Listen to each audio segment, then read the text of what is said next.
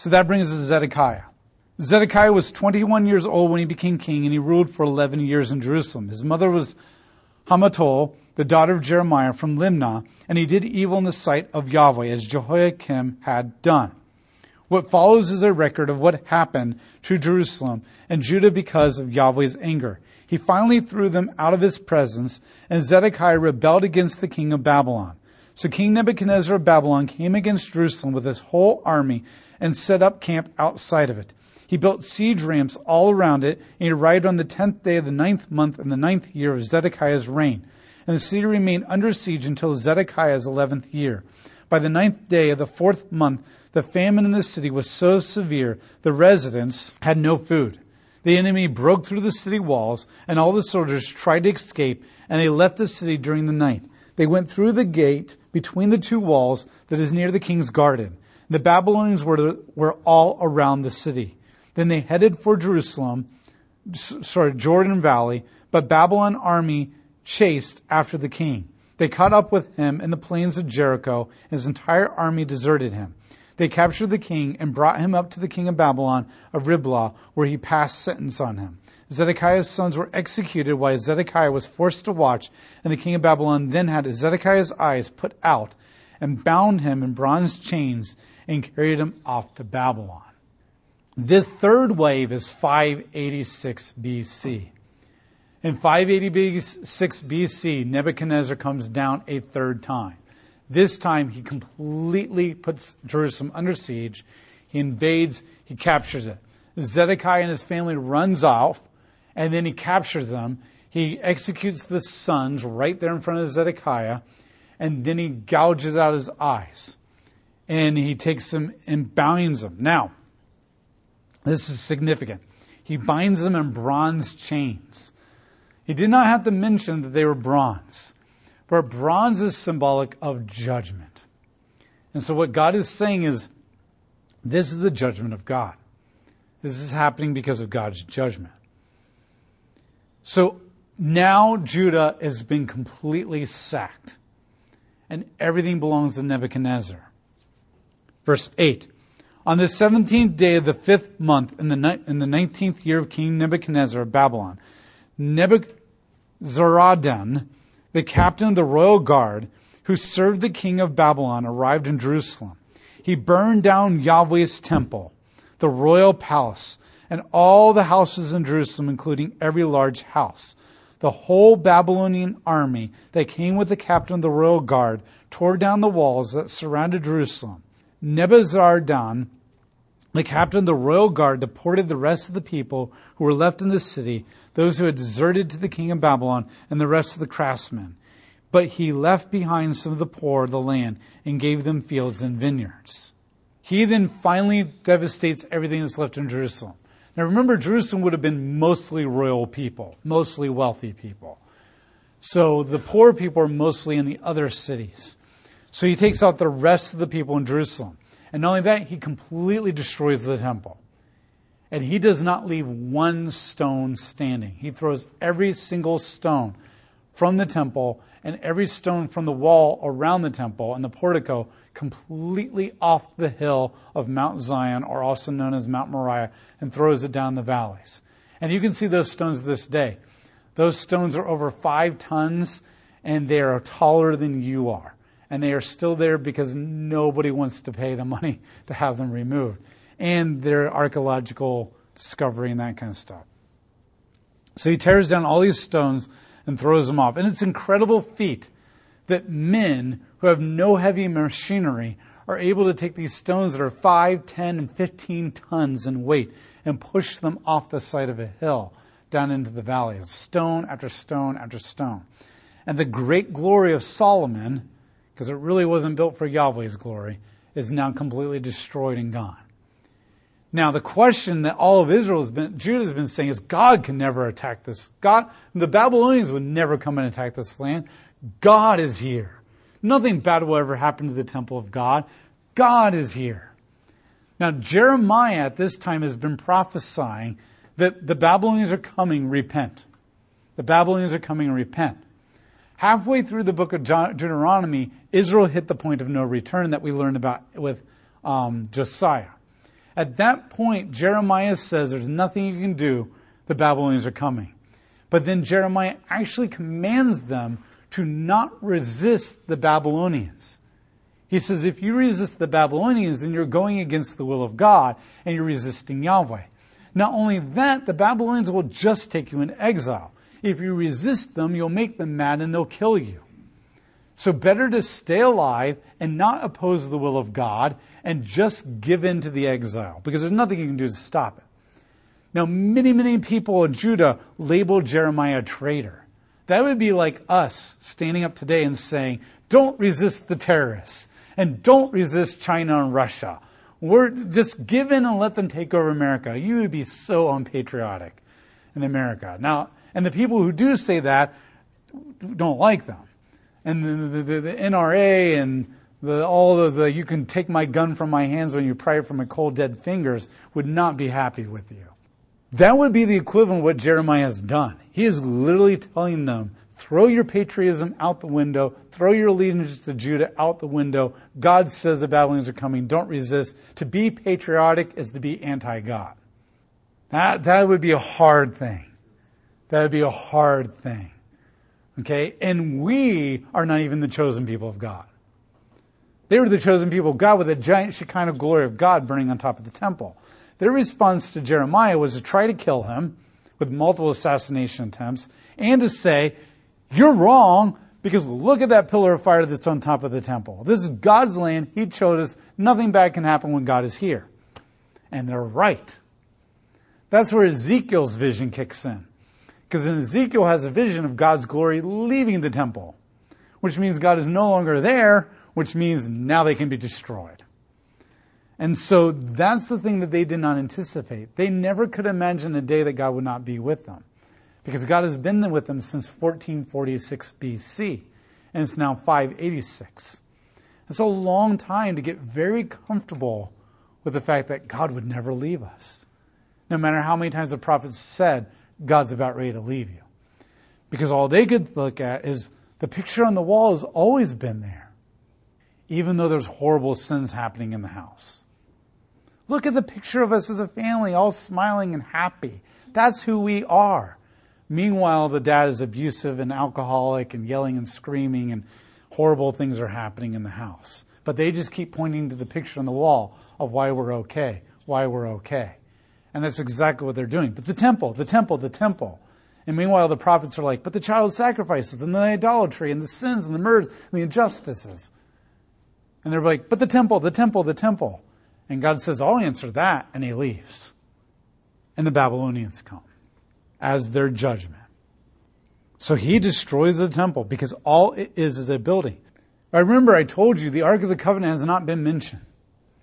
It has been briefly mentioned a couple times, but most likely Nebuchadnezzar is the one who's taken it. And from what we know about ancient worlds, then most likely he melted it down. Because one, there's no reason for the Ark of the Covenant to exist anymore if we are the Ark of the Covenant. And two, for everybody else in the world, it's just a gold plated box. And Nebuchadnezzar probably most likely would never, ever, ever keep the gold box around when there's tons of gold there that he would like to use. And not only that, if Yahweh really meant for us to have the Ark of the Covenant, then it would have been found by now. And not only that, theologically speaking, I really truly believe that it's impossible to have a temple or the Ark of the Covenant because Christ is the Ark of the Covenant in the temple who dwells in us. But I've already mentioned that when we talked about the building of the temple, but I'm going to go into a lot more detail and depth when we get to the book of Ezekiel and then the other prophets. The prophets will sprinkle ideas here, but Ezekiel really drives it home. And then when we get to the Gospels, it will really be driven home. But whatever reason, here's what's interesting. It doesn't really matter whether the Ark of the Covenant still exists today or not. What's really interesting is that God never mentions the Ark of the Covenant, which means in God's eyes, it's not important anymore. Because you know, paper is extremely expensive and precious in the ancient world. And if God is going to give you five chapters of how he builds, how to build a tabernacle, and then waste, in quotes, five more chapters tell you the exact same thing about the tabernacle, that means he's not afraid to waste paper when things are really important to him. And yet, there's not even one sentence about the Ark of the Covenant here, and nowhere else. So that means by this time, the Ark of the Covenant is not important to Yahweh. It has served its purpose, and he's ready to move Israel on to something new. And that's what the prophets are going to start talking about the coming of the Messiah. The coming of the Messiah. Verse 13. The Babylonians broke down the two bronze pillars of Yahweh's temple as well as the movable stands and the big bronze basin called the sea. They took the bronze of the Babylon and they took the pots and the shovels and the trimming shears, pans and all the bronze utensils used by the priests. The captain of the royal guard took the gold and, and silver censers and basins the bronze of the items that King Solomon made for Yahweh's temple, including the two pillars, the big bronze basin called the sea, the 12 bronze bowls under the sea, and the movable stands was too heavy to be weighed. And each of the pillars was about 27 feet high, and the bronze top of one pillar was about four and a half feet high, and had bronze lace latticework and pomegranate shaped ornaments all around it. And the second pillar in its latticework was like it. Now, what I find interesting is how much time God is actually spending on the destruction of Solomon's additions to the temple. He could have just said the temple was destroyed. Remember, he just said the tabernacle was replaced with the temple and moved on. But he's really emphasizing not the destruction of the Holy of Holies, not the destruction of the Ark of the Covenant, not the destruction of the holy place, not the destruction of all the things that God had commanded to be in the tabernacle, and then later the temple. He's talking about all the details that Solomon had added to the temple. Almost like this is his final word of saying, I didn't care about any of that. And to emphasize that, I'm really, this is kind of the I told you so. Well, see? Look at all that fancy artwork. Didn't amount to anything. Look at all those details. See, it's destroyed. That's what I'm focusing on. I told you so. Now, probably not with that attitude, but the same idea. The captain of the royal guard took Seraiah, the chief priest of Zephaniah, the priest, who was second in rank, and the three doorkeepers from the city, and he took a eunuch who had, was in charge of the soldiers, five of the king's advisers who were discovered in the city, an official army secretary who drafted citizens for the military service, and sixty citizens from the people of the land who were discovered in the city. Nebuzaradan, captain of the royal guard, took them and brought them to the king of Babylon at Riblah. The king of Babylon ordered them to be executed at Riblah in the territory of Hamath. So Judah was deported from its land. Now they're dying because Jeremiah told them not to resist. If you resist, you'll make the Babylonians angry and they'll kill you. If you don't resist, you'll go into exile and God will take care of you. They resisted, they're dying. Chapter 25, verse 22. Now King Nebuchadnezzar of Babylon appointed Gedaliah, son of Ahikam, son of Shaphan, as governor of the people whom allowed to remain in the land of Judah. So there's not a king anymore. He's now the governor. All the officers of the Judahite army and their troops heard that the king of Babylon had appointed Gedaliah to governor. So they came to Gedaliah at Mizpah. And the officers who came were Ishmael, son of Nethaniah, Jonathan, son of Kareah, Serai, son of Tanhumeth, and Nephapite, and Jaazanitha, son of Machikathite. Gedaliah took an oath so as to give them and their troops some assurance of safety. He said, You don't need to be afraid to submit to the Babylonian officials. Settle down in the land and submit to the king of Babylon. Then things will go well for you. Now, in the book of Jeremiah, we're told that Gedaliah and Jeremiah were really good friends.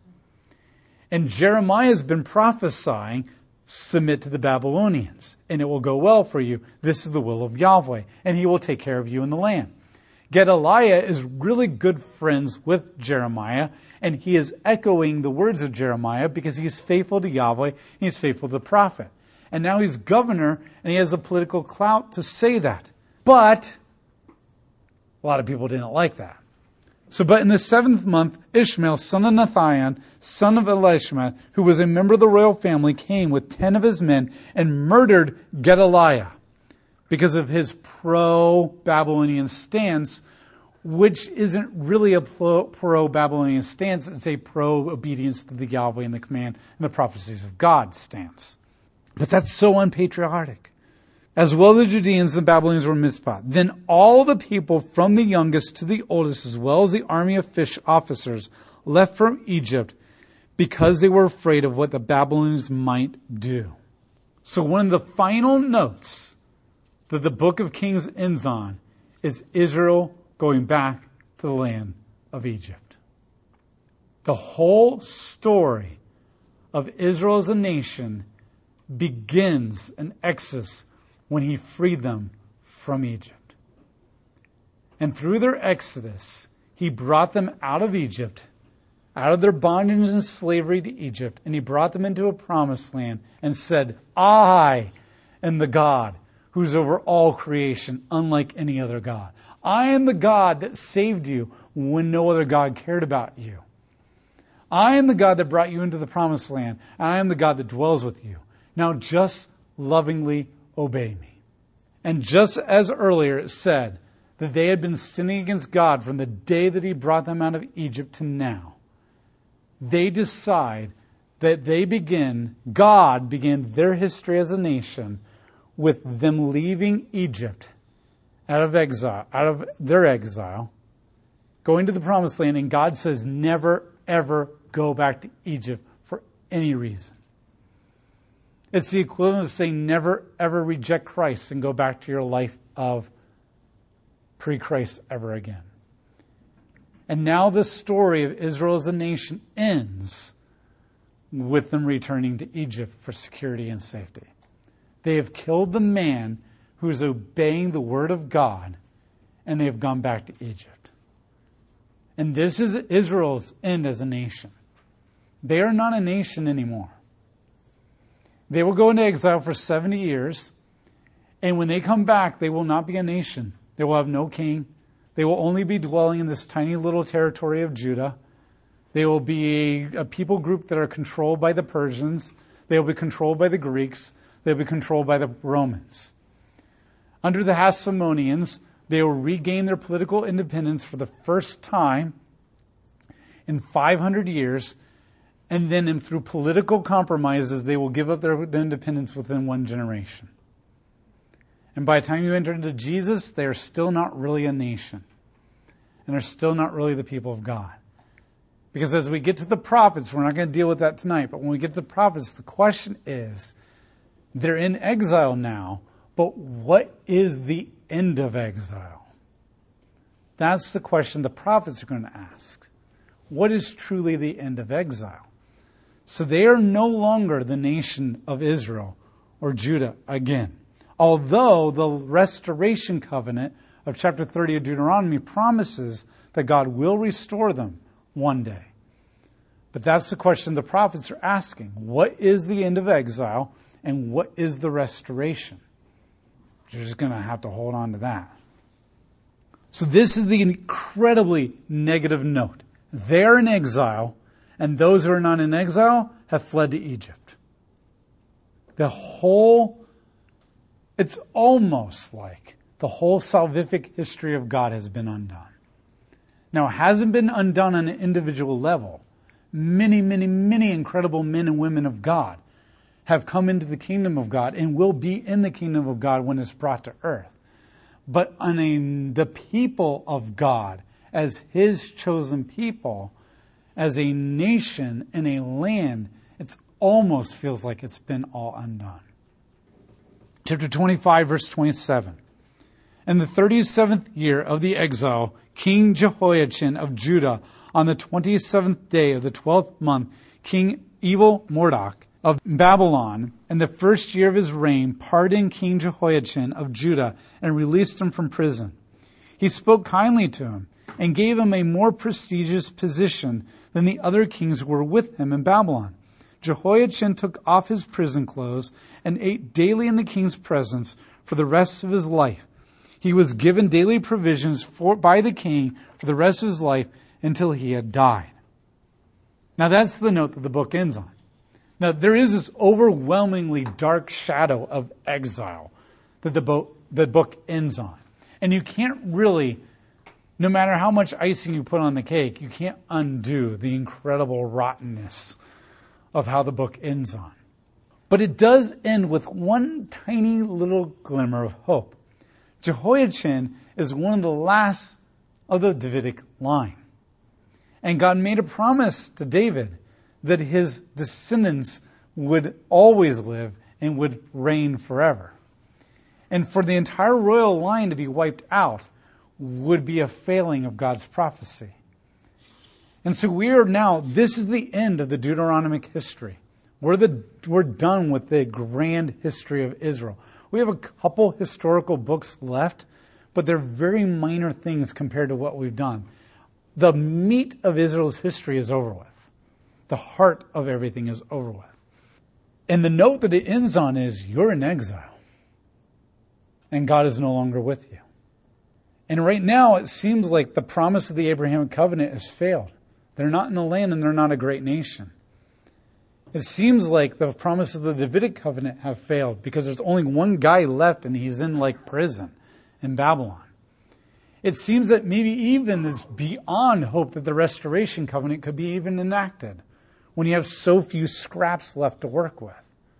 In fact, when we get to the prophets, God is going to talk about how he's cut the tree of Israel completely down to the ground, and all that is left is a root.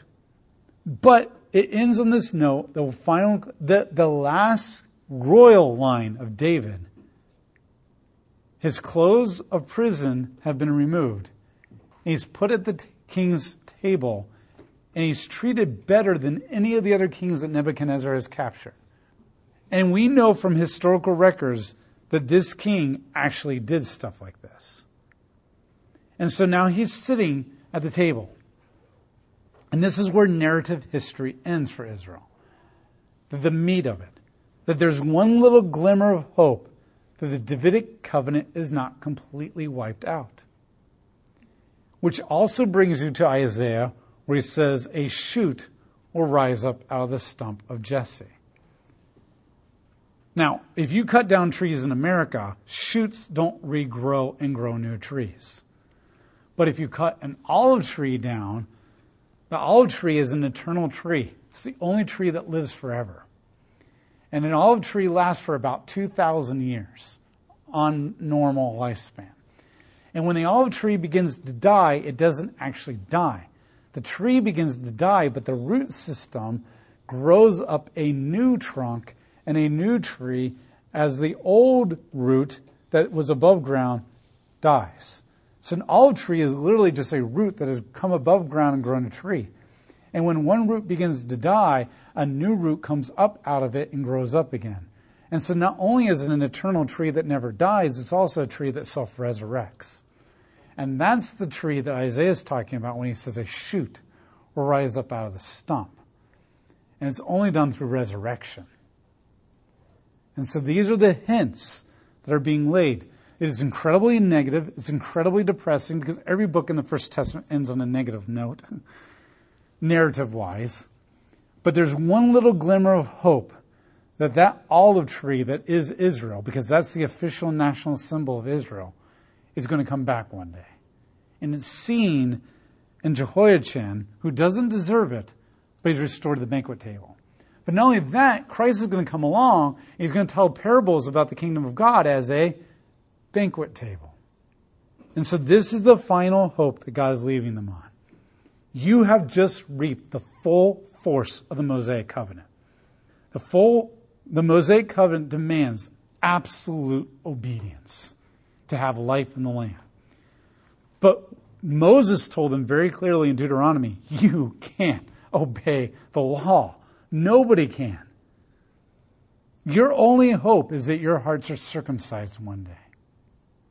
But until that happens, the law will kill you and you will go into exile. But then he finishes Deuteronomy out with saying, But God promises one day he will bring you back from your exile into a land that is fully restored. He will regenerate or circumcise your heart so that you actually can obey. And then He will give you the ability to prosper in your obedience. And then He will destroy all your enemies. And this last paragraph is that little light in the darkness that says the restoration covenant is still there. The Mosaic covenant brings death and kills you, but the resur- restoration covenant brings hope that God will bring you through the dark tunnel and he will bring you back in the light through resurrection and restoration. The question is, when is that going to happen for Israel? And that's what we're going to dive into when we get into the prophets. Does it make sense? No matter how depressing and how hopeless and how much the wrath of God is being poured out on you in a scary, freaky, life ending kind of a way, God never, ever, ever lets the light go out completely on the hope of us being his chosen people. He will always restore the remnant and the faithful. And that's why one of the first books we're going to deal with after the prophets is the book of Daniel. Because Daniel is a man who's been punished by God, corporately speaking, in exile, and yet God is preserving these men because he's showing that this is what I'm going to do for all the people. I'm punishing the nation, but I will always restore the remnant. So the conclusion is this Yahweh has clearly established that he is the only true sovereign God over all creation. In the garden, he made it clear by the fact that he created everything by himself and ordered everything that he is absolutely sovereign over everything. Then, by making Adam and Eve king and queen, priestesses of his temple, he gave them the right to be the image of God representing his sovereignty. And he laid out before them that if you obey me and serve me and live in a loving relationship with me, then I will make you my vice regents over all creation. But they failed. They decided to take autonomy instead, and they sinned. And God clearly shows that He has the right to judge them over and over and over again because of that. But He also showed that despite that, His ultimate desire is to be in the garden with His vice regents in a perfect relationship with them, a good relationship. And so that's why He chooses Israel. After disinheriting the nations, he chooses Israel to be his people and starts lifting them up to be the new image of God. And so the book of Judges shows how they fail to be the image of God. Samuel, there's a little bit of redemption when God makes the Davidic covenant with David. But God makes it very clear in Samuel that the only way you could ever be successful is if you acknowledge that you are the vice regent of Yahweh and not the absolute power over his creation. And kings miserably failed to get that point. The kings constantly elevated themselves above Yahweh in their minds, and they acted as if they were absolute king, like all the other nations. And therefore, God then rejected them as kings, and they go into exile just like all the other nations. Remember, God said, You want a king like all the other nations? I'll give you a king like all the other nations. He will become arrogant and oppress you just like all the other kings of the other nations. But now Kings has the final word when God says, now you're going to exile just like all the kings of the other nations. And this is the final conclusion of God's story. For all have sinned and fallen short of the glory of God. You need to understand something that you cannot understand the power of Romans unless you see the narrative history of the First Testament. For all of sin and falling short of the glory of God, that's such an abstract concept. And, and, and in America, that means something different to everybody. For some people, it means that we're all sinners and we're completely without any hope of doing anything good. Some people, that just means, oh, yeah, I sin. I lie and cheat every once in a while. But other than that, I'm a good person. For other people, it just means I'm just not enlightened enough yet. Or I'm, oh, I just haven't made enough sacrifices to the gods yet. That is such an abstract concept. If all you have is the epistles, you can argue all day long in theology of what that means, and people do. There is a plethora of commentaries written on the epistles, and very few of them actually agree with each other. When you, but when you read the epistles in the light of the narrative history of Israel and the way that God dealt with them relationally in his character, then for all have sinned and fallen short of the glory of God has a much deeper punch to it, has a much concrete reality to it. That Paul is writing with this stuff in mind. He's saying, look at all the years that you've been around. That's why he starts the book and says, You Jews are without excuse, and you Gentiles are without excuse. And he's, he's, he's taking them back to their history. And this is why we need these narrative books. Because it's only in the narrative books that we learn who God is. God does not reveal his character in the Second Testament. He mentions words like, I'm loving, I'm faithful, I'm compassionate, I'm just. But we don't see that in the Second Testament.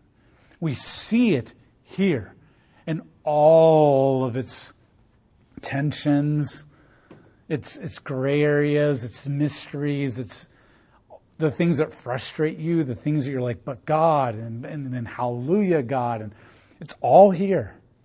We're told that we're sinners in the Second Testament, but we don't actually see stories of sinning like we do here. This is the flesh, the concrete story of God and humanity interacting together throughout history that makes the abstract epistles more real. And the only way you can interpret the abstract epistles is by going back to the narrative of God and humanity. And then there is no debate on what God means for all have sinned. Because it's an entire world in exile.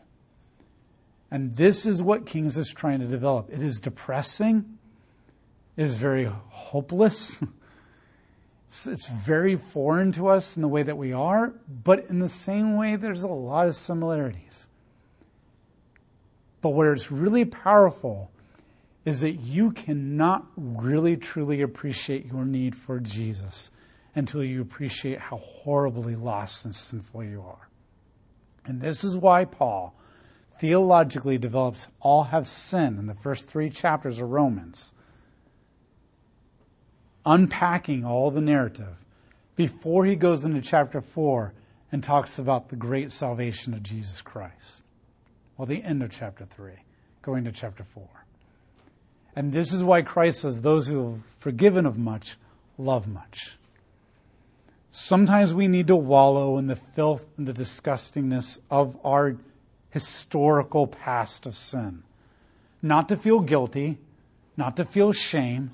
God has come to free us from guilt and to free us from shame, but to remind us of who we really truly are without Christ so that we can cling to Him and experience the joy and the peace and the hope that He wants to offer us, the freedom and the liberation from our past.